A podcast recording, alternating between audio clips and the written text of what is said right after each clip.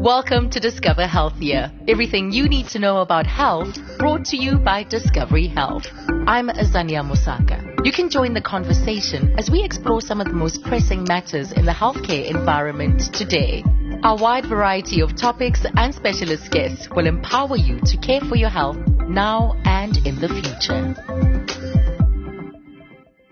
I'm now joined by two women who are passionate about making sure that the rights of those who experience gender-based violence are upheld. It's a pleasure to talk to Executive Director at Lawyers Against Abuse, Lindsay Henson. She holds a law degree from Harvard Law School and a Bachelor of Science from the University of California. Lindsay has worked with N G Os in India, Bangladesh, and the Philippines addressing gender-based violence and other human rights issues.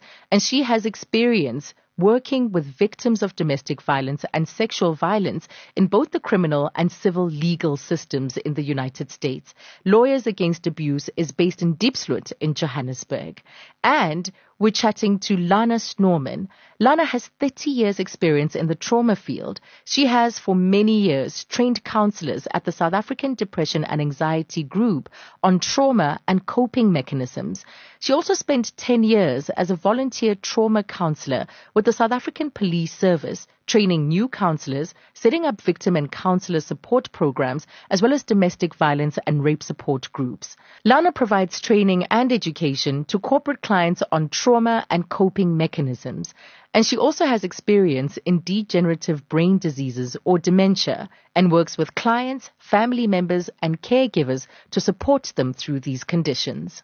A warm welcome. Let me kick off with Lindsay. What are some of the contributing factors to gender-based violence in our country? And how has this pandemic, in fact, fueled these factors? I would say one of the big ones is really just the power imbalances that we see existing within the patriarchal system. You see systems both kind of socially and politically where men hold the majority of power, they're treated superior to women, and these lead to perceived norms around sexual entitlement as well. So I'd say that's a big contributing factor, as well as really just levels of substance abuse and just the intergenerational nature of trauma and violence. So we know that research tells us that children who witness violence in the home are are either more likely to become perpetrators of violence or victims of violence as adults. I mean, there are other reasons, but I think that these kind of really help us to start to get a sense for really how complex and multifaceted gender-based violence is as a problem. Yeah. And I mean, speaking to how, I mean, the impacts of COVID, we've all seen the reports, you know, both in South Africa and abroad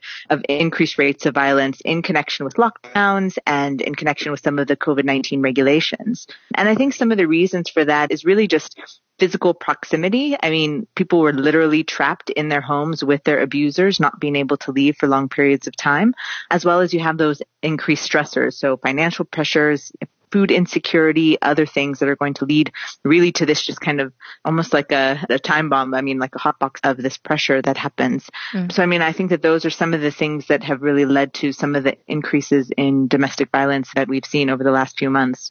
And Lana, what are your thoughts on the contributing factors? As someone who has such extensive knowledge of trauma, we are a country ridden with trauma, historical and present, and COVID nineteen in itself has also brought about a lot of trauma. I'm in full agreement with Lindsay, her points taken on the patriarchal society, all these various influences, the various crutches such as drugs and alcohol, the peer pressure, the financial demands and economic stressors are just at a record high. And now more than ever, Zania, the sense of loss, loss of self-esteem, loss of jobs, loss of choice, and loss of freedom of movement is leading to a tremendous amount of frustration and anger. Mm. That gives us a sense of what contributes to the levels that we see, the levels of violence. But when we also deal or talk about those that the violence is directed to, some people don't understand why it's important to refer to them as survivors and not as victims. So, Lana, what is the thinking behind that, and what is the power of this language in this fight against gender-based violence? That's very important. We want to empower these victims as much as possible. And by labeling them victims, putting them in a box of a lack of coping. We need to empower them rather as survivors, which has positive connotations, more empowering. There's hope for them to move forward. And Lindsay, with the work that you do as well, do you see this disempowerment and empowering of victims when they refer to as survivors, when they step into the idea of surviving this trauma? Yeah, in the work that we do, I mean, our clients we're working with almost immediately after violence has occurred in many instances. And so the language that we do use is, to refer to our clients is as victims, because at the point that we engage oh. with them, they are very disempowered. And for us, it's really, it's up to the individual themselves. We're certainly trying to move our clients from a place of identifying themselves as victims to identifying themselves as survivors. And that's certainly the process that we accompany them through. But for us, the, the point at which we engage with our clients, they've survived in the sense that they're still, they've physically survived an attack, mm. but they're not necessarily survivors in that they've now been able to overcome necessarily. They are at that point mm. of overcoming. So it's on a continuum. You're in a journey, on a process towards this empowerment of being a survivor. Exactly. So Lana, for those that are listening to this and those who may not have any insight into gender-based violence, how do you explain this crime and its impact on a victim? Well, you might very well find that this is not normal behavior. Insofar as you need to first recognize that increased aggression, forced social isolation, a dependency on various drugs, alcohol, loss of a job, poor self-esteem, and control mechanisms being manifested exacerbates the anger and will ultimately lead to an outburst of aggression on said person. And most often it's in close proximity. So living under the same roof, somebody very familiar will be the abuser. And can we also explore the impact on a victim?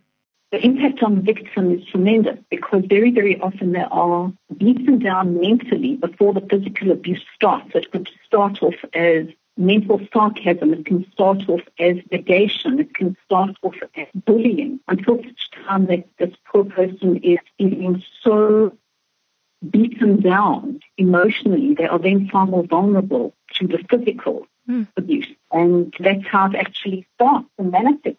Mm. They do not feel worthy and they start believing what the abuser is accusing them of. And Lindsay, your views on this in terms of explaining what this crime is all about, because it is a crime and there are statutes that tell us what the punishment should be. But you also get to see, we talked about a continuum, how victims are affected and impacted by it. Sure. So we define or explain gender-based violence as a term or as a concept as, as violence that's perpetrated against you because of a vulnerability associated with your gender. And so this would include all forms of sexual violence, domestic violence, and child abuse.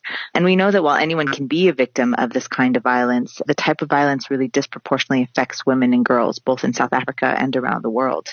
And so if we think about the kinds of impacts that this violence has, you know, notwithstanding the more obvious physical impact that physical or sexual violence would have on a person. Mm. We know that, as Lana has mentioned, that gender-based violence often results in significant mental health distress for its victims. Things like clinical depression, post-traumatic stress disorder. You know, there are other psychological consequences like fear, helplessness, humiliation, feeling guilty or shameful because of what's happened to you, suicidal thoughts or attempts. And unfortunately, if these aren't treated, then these after effects really compound and can really cause this trauma and the after effects of the trauma to be debilitating for an individual unless they get the necessary help.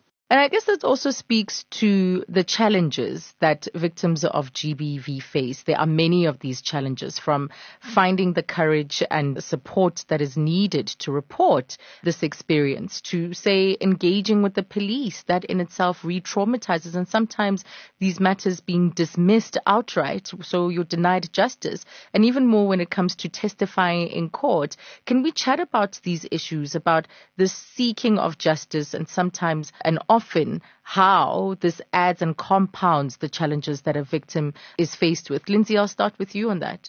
Yeah, uh, I mean, unfortunately, it's pretty common knowledge that victims will experience what we call secondary victimization in the pursuit of justice. Mm. As you mentioned, from being even just turned away by the police, or maybe even before they get to the police, the first person that they tell doesn't believe them or tells them, you know, keep quiet. Maybe the perpetrator is also the breadwinner. And so when violence is, or abuse is disclosed, and they're just told to keep quiet, to not cause problems. And then if they go to the police, then maybe the police don't assist or turn them away.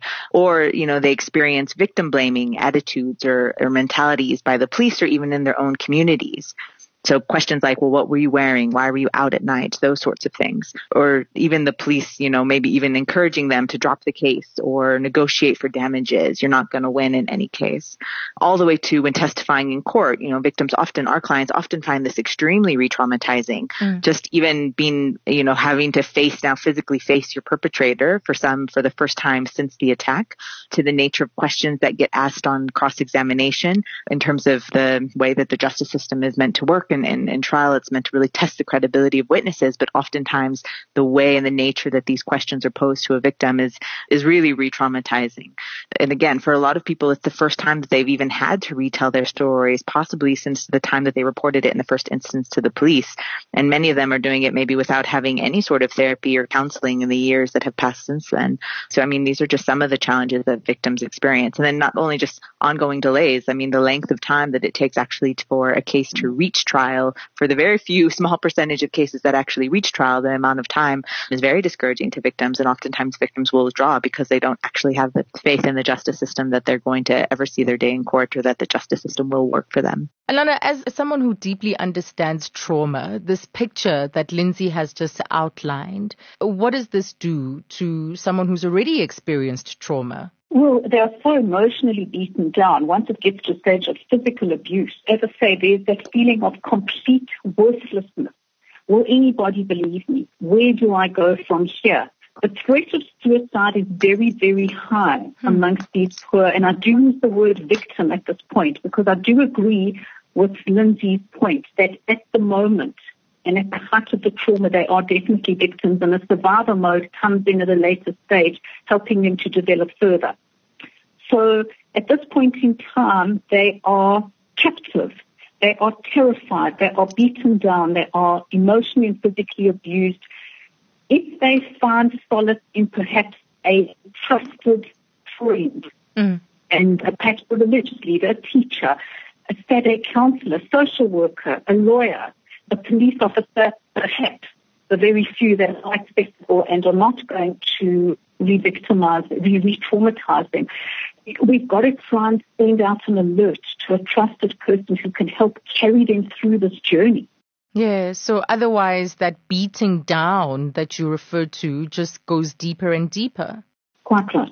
A popular question, ladies, is about signs. This is a question that I've encountered where people say, are there any signs that women and also male victims, you know, are there any signs that you might look out for that you can connect with or just try and recognize before entering into a relationship with a person who is capable of or who will perpetrate G B V in the future?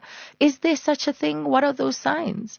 So for me, I mean, some of the things that we advise when we do workshops and consulting and things like that is jealous behavior is often a precursor to violence. Some of the, the tactics will be used will be around isolation. So they'll try and keep you from friends, keep you from your family. And I mean, this isn't always done in really obvious ways, but in more subtle ways. And as Lana indicated previously, that this violence just, it escalates. It's not you're in a perfect relationship and then the next day you're being choked. It's often it'll be then verbal abuse, kind of that bullying behavior.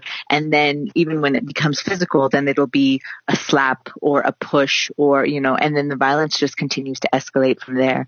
So I think that those are some of the top warning signs that I would identify in a relationship. If you're starting to see that kind of behavior in a relationship, mm. then I would definitely say it'd be important to get out. And Lana, you know, I keep referring to your wealth of experience in trauma counseling. You've had over thirty years of doing this work. How much of your work has dealt with G B V specifically?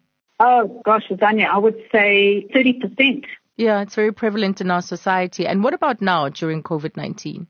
wow, I have never, ever seen so much abuse, domestic violence. I've never seen it as high ever in my entire professional career. It's absolutely beyond anything I've experienced. Yes. And it's obviously been exacerbated either by the sale of alcohol or the lack of cigarettes, or the sudden withdrawal of alcohol and the lack of cigarettes and or drugs, et cetera, et cetera. So the coping mechanisms and choices have been withdrawn from people's lives. Mm. There's no control. There's no choice. And this has resulted in tremendous outbreaks of frustration, anger, and bursts of rage. And what are the possible ways of seeking help if you are in a G B V situation? Right. So if you have the safety network of friends and family, I would seriously suggest you start making very subtle plans to move on out in secrecy.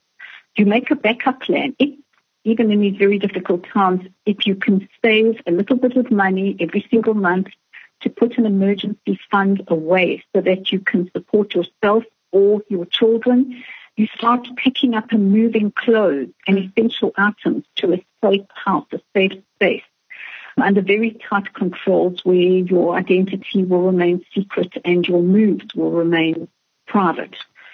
That is the immediacy of trying to extricate yourself from this urgent situation. So be quite systematic, start to prepare, because we often think that you should just remove yourself, you know, cut yourself out of that situation. But the advice clearly is that in order for that to be successful, you need to plan for it. Do we see that when there is a lack of planning, that this is a vicious cycle that continues? Yes, because you do tend to find that if they don't take care of their own safety, yeah. their own space, their personal safety, that of themselves and their children, something falls through insofar as contact numbers are left where the perpetrator can access that. They know the family details. So I cannot stress enough how important privacy is concerned, and trust. Trust is absolutely paramount in this, with so whom you, that person is turning to, a friend, a teacher, or whomsoever they feel they might be able to hide out until such time they have the strength to take it further, albeit with a social worker or a policeman or an influencer. And what about those who may be friends or family to someone who's experiencing gender-based violence? What is the crucial first steps towards the right direction in providing assistance and support? I would definitely say so, yes. It's a more friendly environment where you're not dealing with a stranger whom you don't know how they respond. Will they believe you? Will they not? Yeah.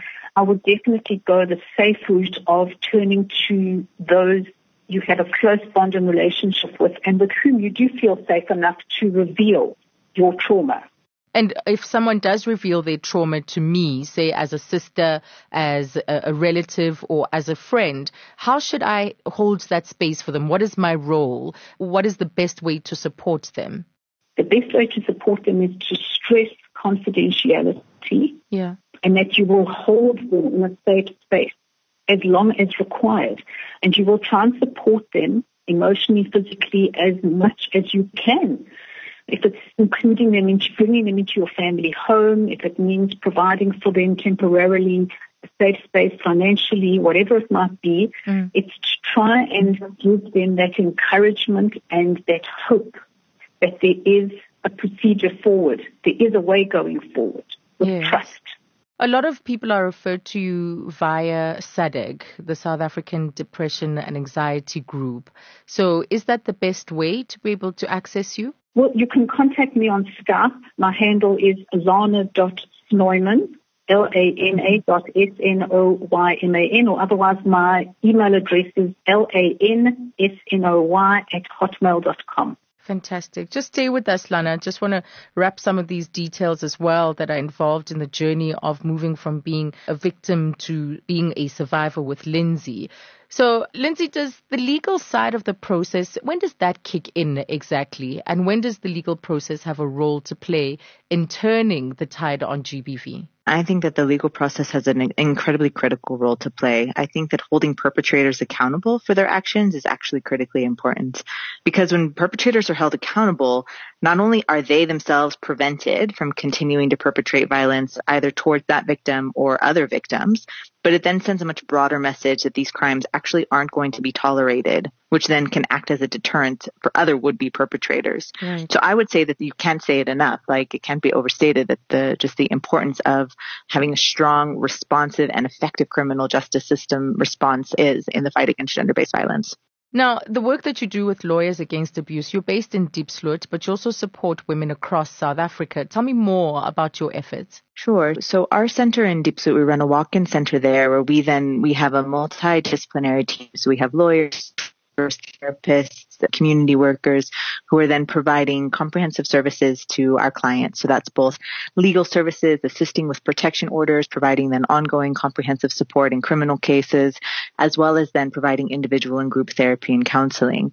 But then, you know, unfortunately, because of our own limited capacity, we're only able to then provide our full scope of services to residents of the Diepsloot community. And so what we then offer, just because there is very limited direct legal services available and accessible for victims of violence. And so what we do offer is we provide then just legal counsel or, or basically legal advice to people who contact us from all over the country. And that's via email, via phone, via our websites, via our Facebook. People contact us in a number of ways, just asking questions around, you know, what are their rights? This is what's happened. What actions can they take? You know, how do you get a protection order? Or, you know, the if there's misconduct in a criminal case, like what actions can they take? Those sorts of things. So again, that that advice is just, it's offered to anyone. And it's offered for free. I want to stay with that for a moment because I want us to talk about the legal remedies that are available to victims of G B V. And maybe if we could just go through them. You've mentioned protection order, for instance. So what are the protections and rights available to victims of gender-based violence? Sure. So a protection order is a remedy on that's then on the civil side, and it's under the Domestic Violence Act. And that's where if there is a pattern of domestic violence or even a single act of domestic violence, the act defines domestic violence quite broadly. So it's not just physical abuse, but it's physical abuse, sexual abuse, verbal abuse, economic abuse. It's quite a broad definition. Then the individual can approach the court and apply for a protection order. And then if they go through the process, first they would get in a temporary or an interim protection order, which would then need to be served on the individual. And then they go back for final hearing where they can get a final order issued. But if that final order is issued, then depending on the circumstances, the terms of the order would then be customized to your circumstances. You know, all orders, it's a standard term to say, you know, this individual cannot commit another act of domestic violence against you. But it can also include terms like they can't contact you at all, or they can't come to your home, or they can't come to where you work, those sorts of things. And if then the individual, the respondent, the perpetrator of violence, violates any of those terms, then the victim can then open a criminal case. And then it becomes a criminal offense now, which is called a contravention of a protection order. It basically means violating mm-hmm. a protection order. And one of the great things about protection orders is they actually never expire. So you could get one in place now, and then if it's violated in five years' time, that protection order is still valid. You can still go to the police. Once it, when it's issued, you're given a warrant of arrest. You can still go to the police and say that this protection order has been violated, and then it becomes a criminal offense. That's on the civil side. And one of the great things is that these domestic violence courts are really designed in a way that they're meant to be accessible to victims. So they're meant to be very victim friendly. And so you actually don't need your own representation. So you don't need to get a lawyer. You can go in and represent yourself. They're quite informal in that the magistrate then could ask you questions, could ask the respondent questions as well. So I think that that's one of people's big concerns is I can't afford a lawyer. Therefore, they're not going to explore any form of a legal remedy. But this is one that's meant to be, again, very user friendly. You can download the forms online, fill them out in advance. Or if you don't have access to the internet, you can just go to your closest magistrate's court, say you want a protection order, and then the clerks will advise you in terms of how to complete the forms. And what about protections and rights that are available to victims when they are navigating the criminal justice system? Sure. So within the criminal justice system, you'd have typically have assaults or assault G B H if the assault is more serious, or mm. obviously rape or sexual assault. There's a wide range of other sexual offenses that are defined. But again, South Africa's legislation is very expansive. It's very victim centric, and it does provide a lot of rights for victims of violence. So, for example, victims of sexual violence in particular, they can report their crime at any police station. So with other kinds of crimes, you have to actually report to the police station where the crime happened or where you live. But with sexual violence crimes, you can actually report at any police station, and you can report at any time. So it doesn't have to be reported immediately after the incident took place or a week later or two weeks later. You can actually report sexual violence crimes, rapes, and other forms of sexual violence at any point. Mm. Although it is better to report, you know, sooner rather than later, just for the collection of evidence. And then a couple of other rights that's important for people to be aware of is you also, in sexual violence cases, you have the right to give your statement in a private room. And you also have a right to give your statement to a female police officer if you'd prefer that. Mm. So you would just need to express that when you are reporting that crime, to have privacy, to obviously to uphold somebody's dignity and their privacy, to be able to share those details in a private space, I think is really important. Yes, but we know that what is within the law is not necessarily what happens in practice. So what recourse do victims have if they go to the police and they're turned away? We spoke to the founder of the Tears Foundation, and she formed that organization precisely because when she was a victim of gender-based violence, she turned to the police and she simply did not receive the help that she required. And so that led her to form the organization. And so what recourse do we have if this is our experience with the police? I mean, the best thing, and this is what we advise people who contact us, the best thing is if you encounter a challenge, so if you go to the police station and you're not assisted, either you're turned away or they're not helpful, then you have a right to speak to, you know, what is called the branch commander. So the VISPOL, which would be the officers that you would engage with, the visible policing, those are the officers that you would make that initial report to. So you can demand to speak to the VISPOL branch commander, or if they're not available or you can't have access to them, to speak to the station commander directly and to lay a complaint, basically for the service or the lack thereof that you've received.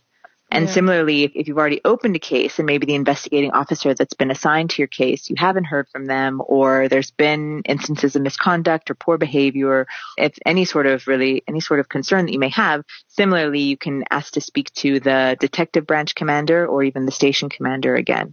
So that's what I say. And if they're not helpful, you carry on kind of going up the ladder, up the chain of command.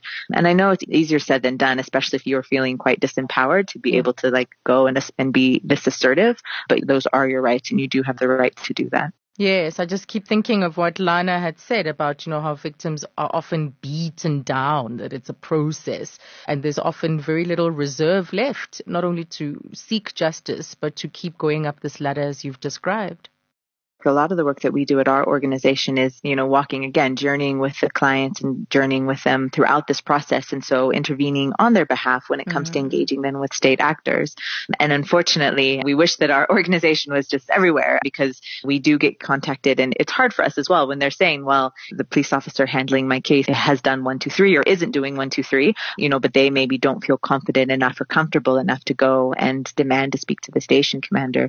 You know, we have, of course, wished that we could go and and help them. But unfortunately, we are just in Diepsloot at the moment. And I guess there are also other support channels within this network, other organizations, hotline and so on. Do you recommend victims to know about these and also, of course, to utilize them in this journey? Definitely. I mean, there are a few national ones, which I think can be helpful for two reasons. One, they can help try and connect you to other resources that exist in your communities. So, I mean, I can't provide much practical assistance to somebody who's in the Western Cape, but perhaps I can help refer them or they could get the contact details for other organizations that are based in their communities.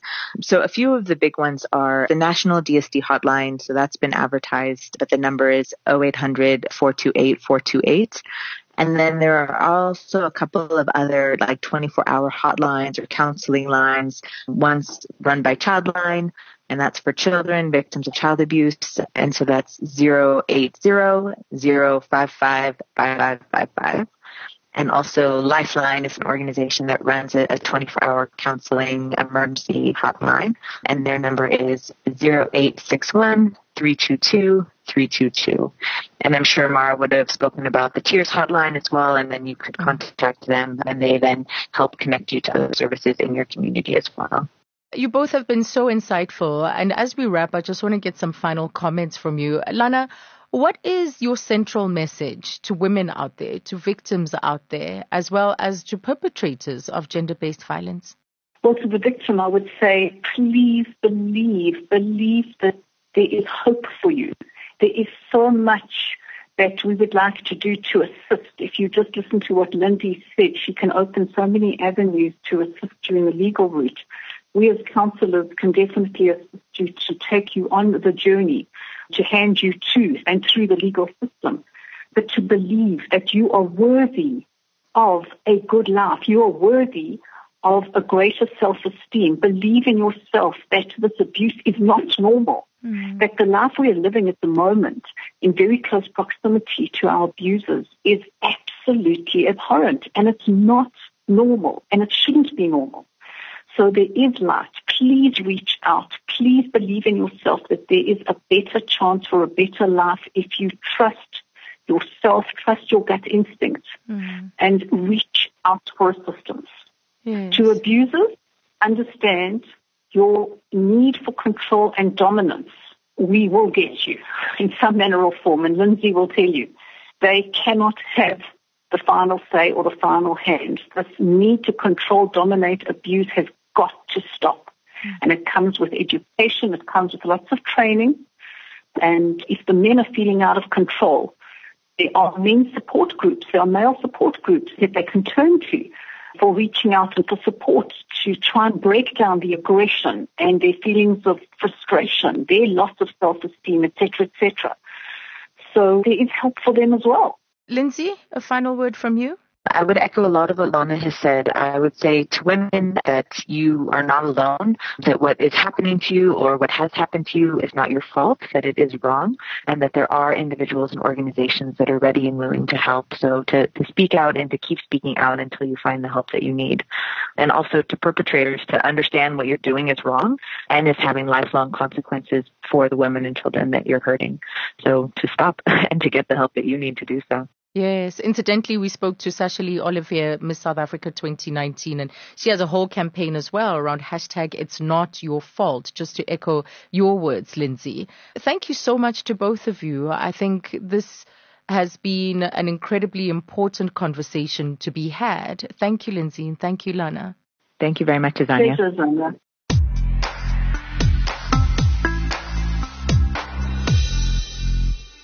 If you've enjoyed this podcast, then be sure to look out for all the other episodes in the Discover Healthier podcast series. And if you want to better understand how Discovery is supporting all South Africans through the COVID nineteen pandemic, be sure to tune into episode fourteen to sixteen and hear about the World Health Organization Global Outbreak Benefit, isolation hotels for COVID nineteen, free online doctor consultations, and crucial support available to the businesses out there.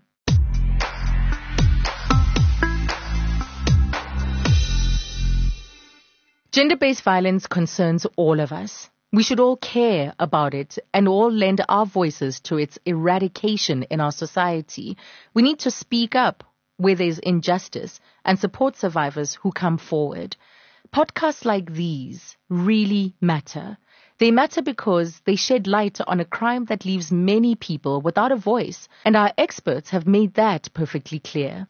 I believe that if each and every one of us can better understand why gender-based violence happens, then we can work towards supporting the survivors and also addressing the root causes of this sort of crime in our society. We all have a part to play. Thank you for listening to this episode of Discover Healthier, brought to you by Discovery Health. Join the conversation on social media with the hashtag Discover Healthier and tag at Discovery underscore SA. You can subscribe to our podcast channel, Discovery South Africa, on your favorite podcast app, or visit discovery dot co dot za to listen to our shows.